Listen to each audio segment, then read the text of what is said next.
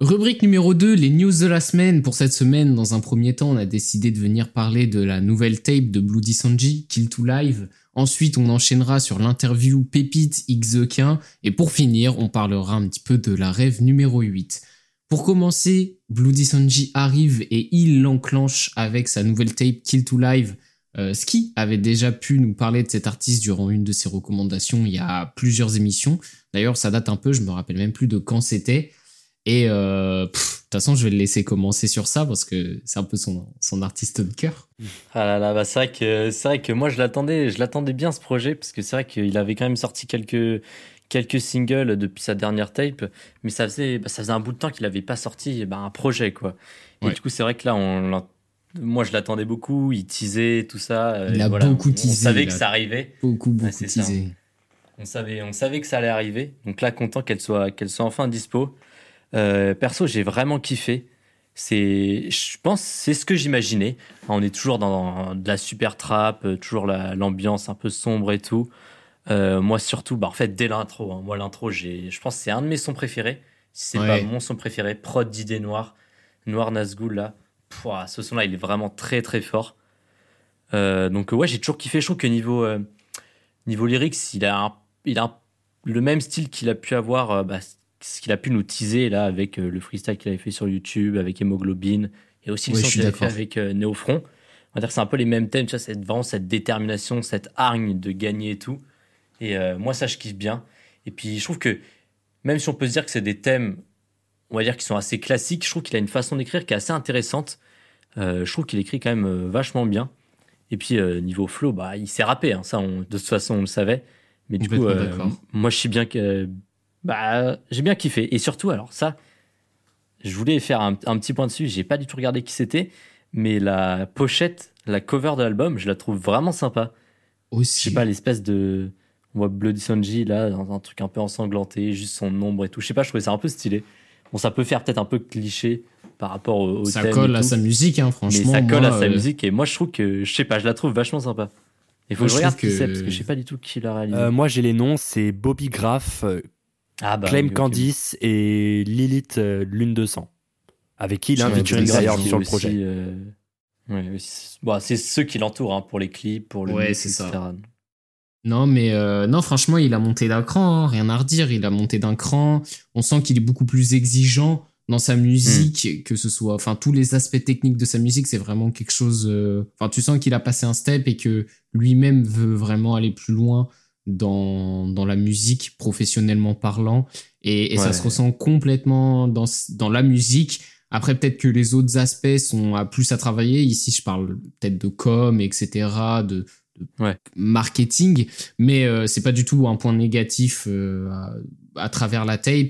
Et non, franchement, c'est insane. Moi, ça me donne trop envie d'aller le voir en concert. Je vous jure, c'est l'un des rares artistes qui me donne envie vraiment très fortement d'aller le voir en concert. Genre les gros euh, Sight, Sight, je pète une crâne. tu m'en avais parlé hier. Euh, ouais, tu vois, même hier j'en parlais à Zach. Euh, puis ouais, euh, non, il, écrit trop bien, tu vois. ils prennent l'ascenseur parce qu'ils ont pas les mollets. non, moi, moi ça me, moi, moi j'ai vraiment beaucoup kiffé cette tape. le feat un peu moins. Ouais, mais bon, mais bon, je sais pas ce que t'en penses toi, Zach. Bah pour le featuring, c'est plus les goûts et les couleurs. Moi personnellement, je suis pas fan non plus. Après, il y en a certains qui aiment beaucoup euh, Lilith Lune 200, donc euh, je pense que eux, ils sont très très satisfaits. Mais moi de mon côté, par rapport au projet, c'est que j'ai trouvé que c'était un excellent projet. 8 titres, 16 minutes, un projet assez facile à consommer, mais pourtant assez complexe.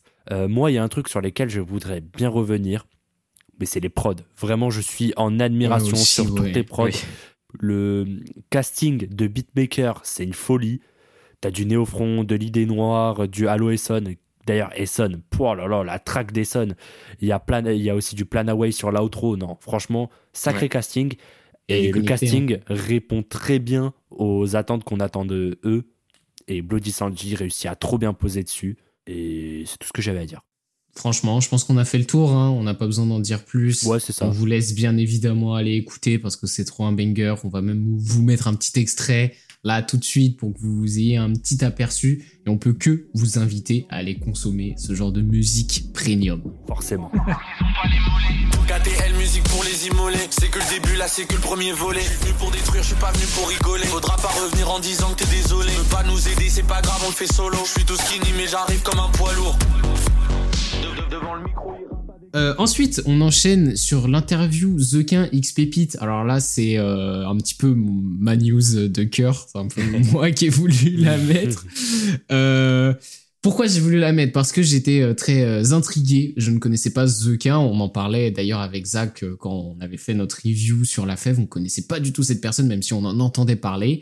Et quand l'interview est sortie, j'ai vu des trucs passer sur les réseaux. Euh, j'ai vu la vidéo de The en fait euh, qu'il est avec. Euh, je sais plus c'est quoi le nom du youtubeur, mais il va voir des rappeurs dans leur quartier. Et, il a et ce mec-là fait une vidéo avec The Et dedans The il avait un, un discours très étonnant dans le sens à, à contre-courant de ce qui se fait dans le rap game, de ce qu'on pourrait penser de lui avec les clichés que qu'il peut porter d'un mec qui vient de Paris et qui fait de la trappe. Tu vas pas forcément me dire qu'un gars pense ce genre de choses. Et donc, j'ai été écouter cette interview avec Pépite. Et franchement, vas-y, je peux le dire, j'ai kiffé. Pour plusieurs raisons. J'ai pas souvent été fan, euh, pour être honnête, des contenus que a pu faire Pépite FR. C'est quelque chose que je pouvais leur reprocher. Alors, pas directement, bien évidemment, mais que j'avais au fond de moi à me dire, euh, ils pourraient faire plus. Ils, ont, ils peuvent avoir des moyens, ils ont des contacts. Et j'étais souvent frustré de tout ça euh, et, cette interview est venue contrebalancer tout ce que je pensais. Là, je peux que tirer mon chapeau sur la réalisation, sur la production de cette vidéo, que ce soit sur le, côté euh, technique, avec euh, les prises d'angle, la qualité du son, mais aussi sur la qualité d'écriture de l'interview qui a été écrite et animée par Manon Chaya. Shout out à cette dame qui a l'air très passionnée dans son métier. Et, euh, et aussi, j'ai été euh, subjugué, si je peux dire, par la performance de Zequin, par cette personne-là. Je vais pas dire son histoire, mais son état d'esprit, c'est vraiment à contre-courant du rap game et la vie de ma mère que tous les rappeurs devraient penser comme ce gars et le monde changerait. Genre, en fait. Carrément. Il, il porte tellement d'humilité, moi, le message fort que je retiens de cette interview, il y en a pas mal, mais vraiment celui-là qui m'a le plus marqué, c'est à la fin où le gars dit ouais, euh, tu vois, c'est le moment de fin un peu où il dit ouais, merci à mes gars, merci à machin, machin, machin. Et à un moment, il dit ah oui, c'est vrai, euh, je remercie Leto. Ouais, euh, je sais, en ce moment, on est en embrouille, il m'aime pas trop et tout. sur les réseaux, on a un petit peu pu se clash. Mais je suis obligé de reconnaître que ce mec-là m'a influencé à me mettre dans la trappe et que ce mec-là a apporté quelque chose de fou dans le rap français. Donc, je suis obligé de le mentionner. Et j'étais là en mode, mais personne dans le rap game, avec l'ego des gens là, de, merde, qui euh, veulent se prendre pour je sais pas qui, personne n'aurait pu faire ça. Euh, parce que euh, personne n'a autant d'humilité que ce mec, quoi. Et donc, bref, moi, c'est ce que je voulais retenir. Je sais que Ski, toi, t'as pu la consommer. Je sais pas qu'est-ce que t'en as pensé? Je vais te laisser continuer. Ouais, alors c'est vrai que j'ai un peu le même avis. Moi, j'ai pas eu le temps de finir, de finir cette interview, mais c'est sûr que je vais la finir parce que j'ai dû regarder les 30 premières minutes. Mmh. Euh, et c'est vrai que moi, j'écoute pas du tout The Je, je connais pas du tout. Le seul son que j'écoutais de lui, bah, c'est le feat sur le projet de La Fève. Et, euh, et comme j'avais pas forcément énormément kiffé, je suis pas vraiment allé creuser plus loin. Mais c'est vrai que j'ai vraiment été surpris par euh, son rapport à la culture, la, la position dans, dans, laquelle il se place. Le mec, il est vraiment, je sais pas, il fait une preuve d'une maturité. C'est assez, c'est assez impressionnant, quoi. C'est fou. Il sait ce qu'il fait. C'est, puis il, parle super bien, c'est ça qui est euh, aussi intéressant, c'est que voilà, il, le, mec, il, parle super bien. Il parle super bien, mais il a quand même cette manière, genre, tu vois, il a utilisé le mot raclo, mais désolé, ça m'a oui, fait il dit tout le temps raclo. En vrai de vrai, en vrai de vrai. il dit tout le temps ça. Non, mais eh, c'est ça qui est marrant. Que tu vois, du coup, il a quand même ce, langage, on va dire, un peu euh, arabe, quoi, tu vois. Ouais, il a quand même des... quoi. Un mec qui a grandi dans il a quand même un, après, c'est un, vocabulaire qui lui permet de, bien s'exprimer. Et moi, je trouvais ça vachement intéressant parce qu'il y a, il y a quand même pas mal d'interviews où tu te dis quel est l'intérêt de cette interview, tu vois? Ouais. Tu regardes, tu te dis, mais le gars, il raconte. Euh, je m'en branle de ce qu'il raconte, tu vois, il n'y a pas d'intérêt. Mmh. Et, là, il sait pas euh, s'exprimer non plus. une interview d'une heure, c'est rare que ce soit intéressant avec un rappeur, tu vois. Genre, et là, le mec, je trouve qu'il il est vraiment très très bon en interview. Il sait ce qu'il veut dire, il sait qui il est et tout. Donc, euh, non, non, moi, c'est sûr que je vais finir cette interview parce que je connaissais pas du tout le mec, mais vachement intéressant. Et euh, bien évidemment, on l'a vanné, mais c'est vrai que j'y avais pas pensé, mais il s'exprime mieux que 90% des personnes que j'ai entendues en interview dans, le rap game. Hein. Vraiment, tu peux écouter la plupart des, interviews de Mehdi Maizy les mecs en face ont, savent moins utiliser vocabulaire. Mais enfin bref, on voulait juste euh, mettre ça, euh, vous mettre ça sous la dent. On peut que vous inviter aussi à consommer euh, cette interview. C'est vraiment du, du content de luxe. C'est ce qu'on appelle, on appelle ça comme ça. C'est du content de luxe et il n'y a rien à redire. limite, j'ai envie de, de, porter ce genre de qualité de production dans mon propre contenu. Mais ça, c'est pas pour tout de suite. Maintenant, on va continuer sur un gros événement que, qui s'est passé à l'heure où on enregistre la veille.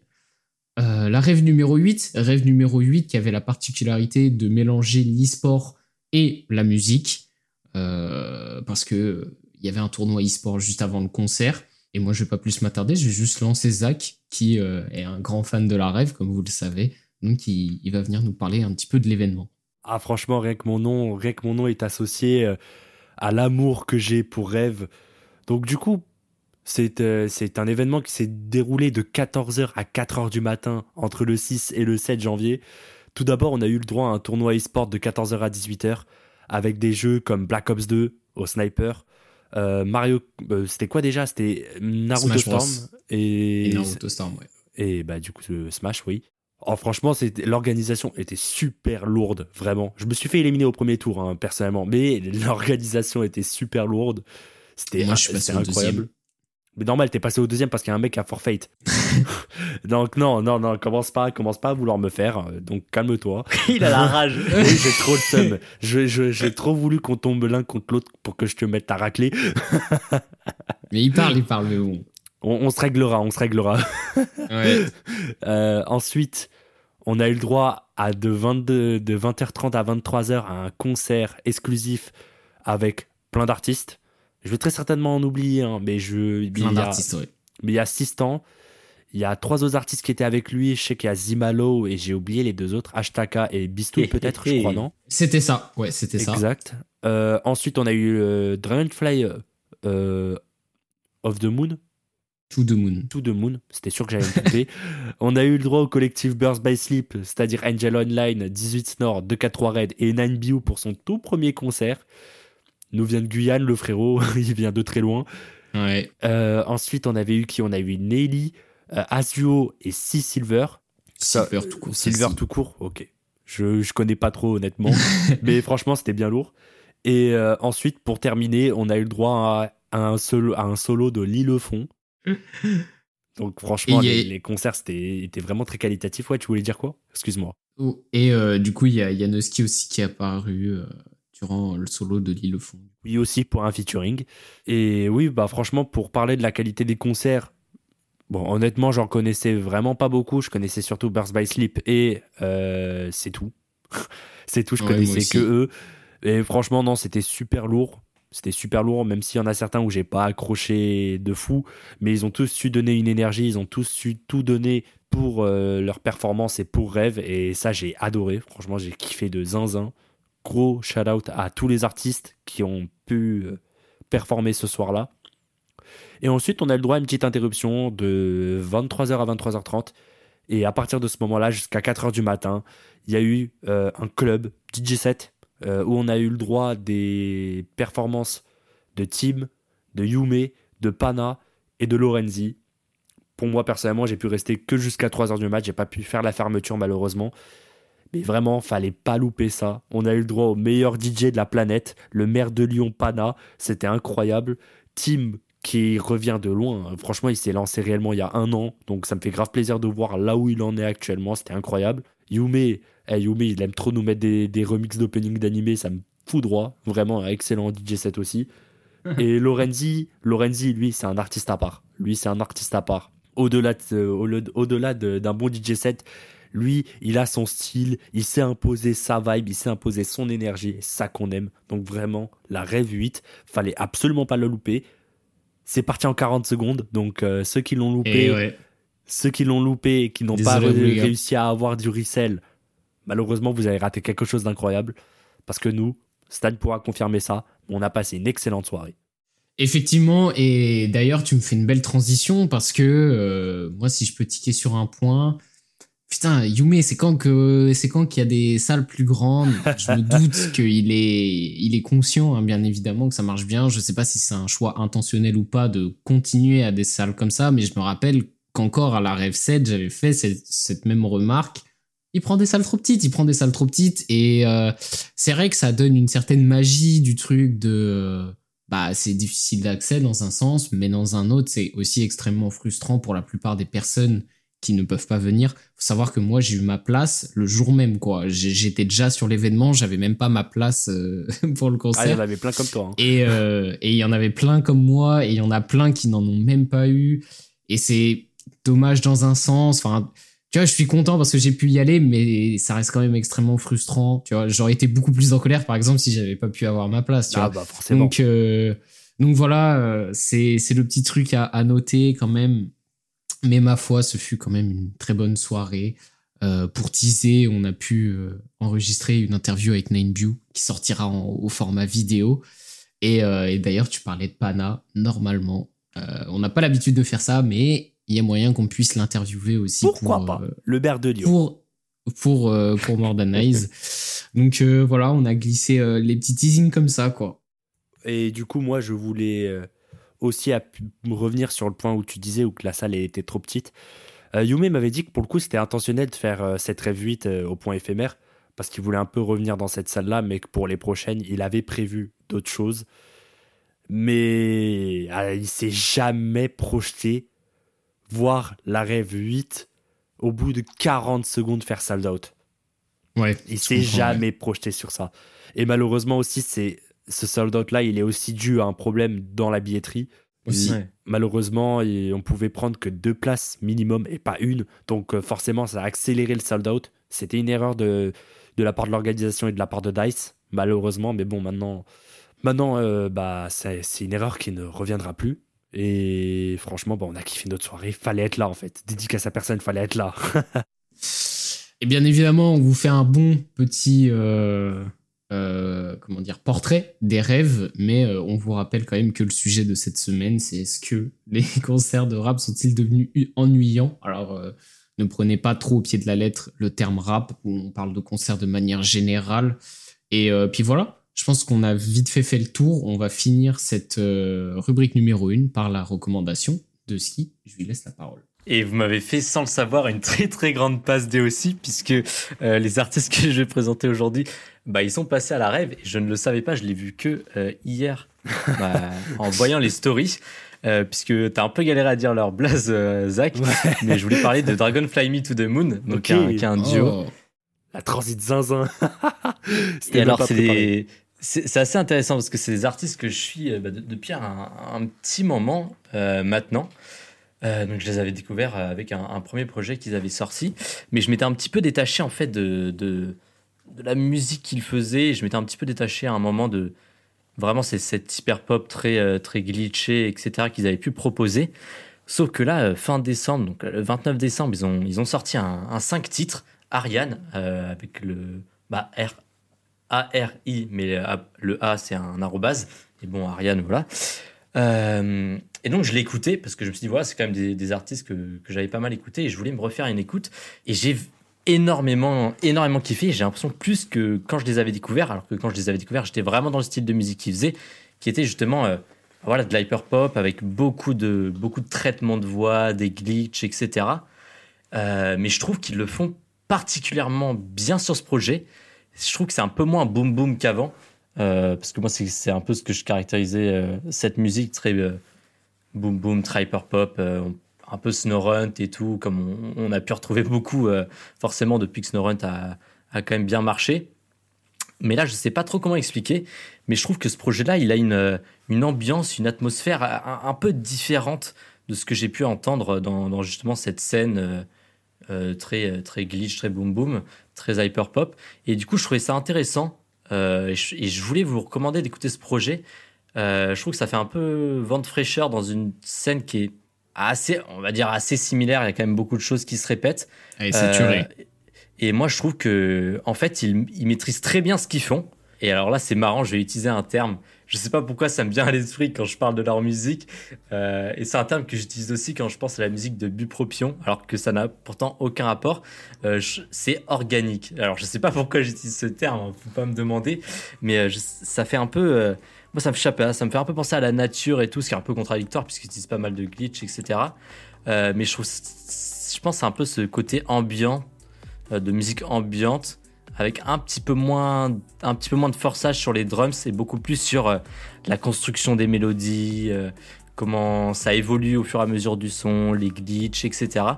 Euh, donc moi je vous invite à, bah, vous faire votre propre avis là-dessus et d'écouter Ariane. Et si vous kiffez, vous pouvez aussi bah, écouter leur projet qu'ils ont fait avant. Ils sont, vraiment très très bons. Isia qui était sorti bah, justement en 2023 avec Newtown Nostalgia, hein, qui est mon son préféré du projet. Je vous le conseille vraiment aussi, c'est du très très fort. Donc euh, Dragon Fly Me to the Moon, un duo. Ils sont, je trouve qu'ils sont assez discrets, mais ils font de la très très bonne musique, donc euh, n'hésitez pas à euh, à aller les soutenir.